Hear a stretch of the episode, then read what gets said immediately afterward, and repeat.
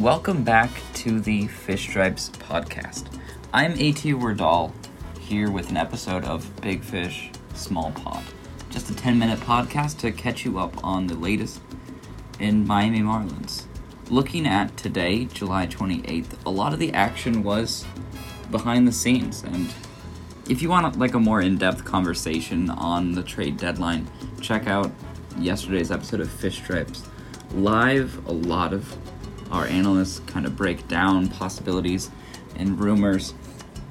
But it is kind of going unsaid that there is a real chance that this deadline comes and goes without much movement. The Marlins have stated their intent to upgrade their roster. They're looking to upgrade at catcher and center field, two of the scarcest positions in the major leagues as far as competent defense given the demands of the catcher position and the athletic fitness level required in center field, plus the ability to hit major league pitching with a constant high degree of success.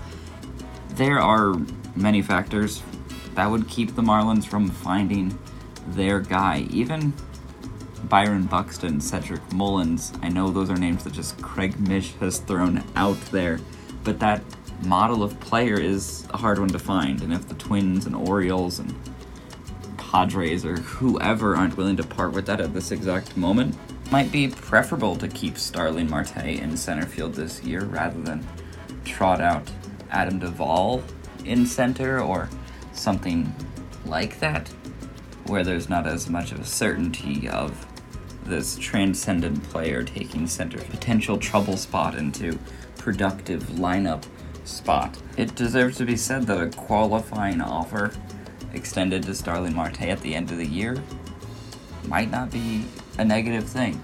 It could give Starling the option to play in Miami for nearly $19 million next year, while giving the Marlins another year to figure out a fixture in center field. Or something like an eventual extension with Starling who's to say it's still days away from the deadline? We'll be talking about this all week yet. But some trades have already gone down. Uh, the Mariners have entered the market. According to Jerry Dipoto's players in Seattle, uh, they told Yahoo Sports a player went on record anonymously saying about Jerry Dipoto, who traded away Kendall Graveman, their incredibly successful closer, this season who's really just helped their team just stay in it despite a negative run differential. Saying that Jerry hasn't come down here. He sits up in his suite playing fantasy baseball and rips apart our team without telling us anything. As trades bring change, and with it, some changes in relationships and winning formulas, the approach taken by Jerry Dipoto, trading away many players and altering the clubhouse for the Mariners doesn't take into hand the human element at play.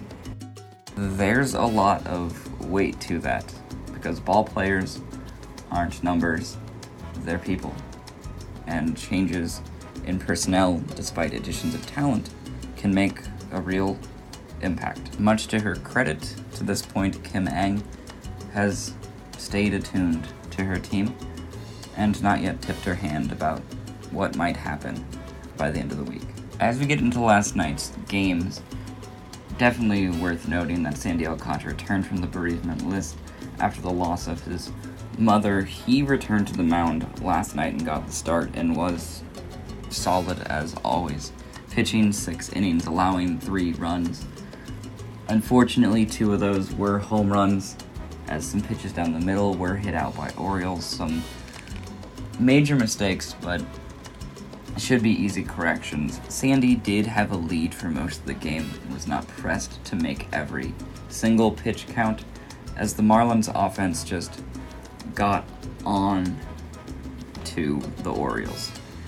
Hitting seven runs, Sandy Leon put the Marlins on the board first with a three run home run and from there, it was pretty breezy. The Marlins just kept hitting. getting to even every reliever for a run. Brian Anderson had a home run. Lewin Diaz had a home run. And Lewin with a drive out to right field. Stewart turns. He's at the wall and he runs out of room. A home run for Lewin Diaz. Now, welcome back, Lewin. As the Marlins won their third straight. Also on the mound, Anthony Bass came into trouble in the seventh inning as Sandy Alcantara had allowed a couple of runners. He shut it down with two strikeouts to hand the ball to Anthony Bender in the eighth. Anthony, who's had a rough July, his ERA for the month now 5.11 after starting out the season just dominant. It's been a transition as Anthony Bender now pretty well exposed. Pitcher List had an article on him as even national media has caught on to the fact that he has a wicked sinker and a wicked slider. And that has definitely given a foothold for opposing teams. Given that he came out of independent ball, it's really hard to have an expectation. He hasn't really fit into any developmental spot for a bit, at least in the major league lens of it, obviously, to get back to the majors from indie ball means hard work. And he's done that. So there's clearly optimism that he can make an adjustment. But for now, it's a bit of a blip that he's been hit so hard this month. Really is just hard to know the future with Anthony Bender. But with his team control fully intact, he seems to be a big part of the future of this Marlins bullpen. There's a very reasonable chance I'm raising a flag at nothing, as his usage has been all over the map, opening games and saving games this month. He's been pushed to a limit he hasn't been at the major league level. That itself might be the justification for his decline in performance. For me, he's a really good base point for really just the anger of the idea of who knows what happens next.